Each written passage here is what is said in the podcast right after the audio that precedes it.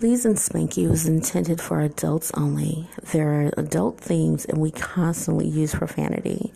So, unless you want your child knowing terms such as dick, cock, pussy, clit, suck it bitch, daddy's little bitch, yes mommy, deep throat, truffle butter, power bottom, golden shower, or cum shot, sit in the bed.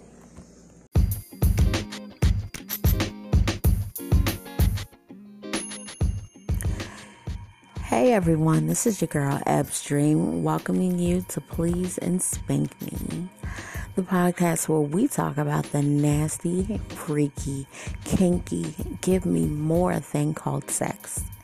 Since this is the first show, I figured I would break the ice by telling you guys about my first time.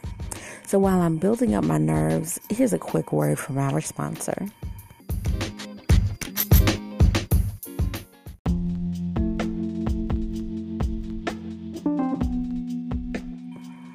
Okay, and we're back. Hope it wasn't too long for you. Now, down to the nitty gritty. I don't know about you guys, but I expected my first time to be great. I figured it would hurt, followed by some sort of amazing fire burst of gold within my uterus. I thought angels would be singing, and I'd be led to an all white bed with netting around it and butterflies every fucking where. All right? I was really thinking I'd have soft kisses, that brief gasp as he inserted his penis in me, followed by an It's okay, my love, I'll be gentle, followed by the sweetest lovemaking for hours.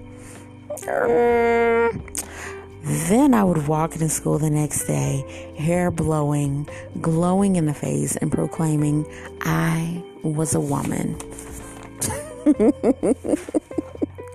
None of that shit happened. Motherfucker, please. So, what happened was a few sloppy kisses that were pretty gross. You know, more gross than good. Clothes were awkwardly pulled off. Okay, well, basically, my shirt and my bra was. I got my boobs sucked on and bit a little bit. That shit hurt like a motherfucker.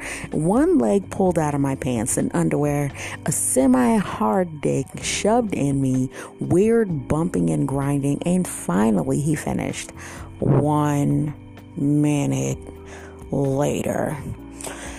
We kiss a little more and say goodbye. He goes home, and I'm stuck to go pick up my brother from the bus stop, wondering if this is all I had to look forward to, like to the rest of my life. Shit sucked.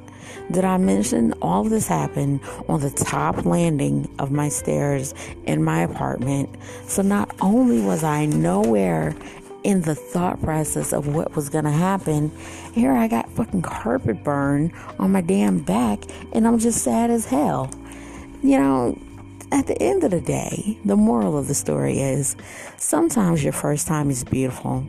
Sometimes you get fucked up the stairs. But anyway, in any form or fashion, you got fucked. Have a good day. And that was my first time.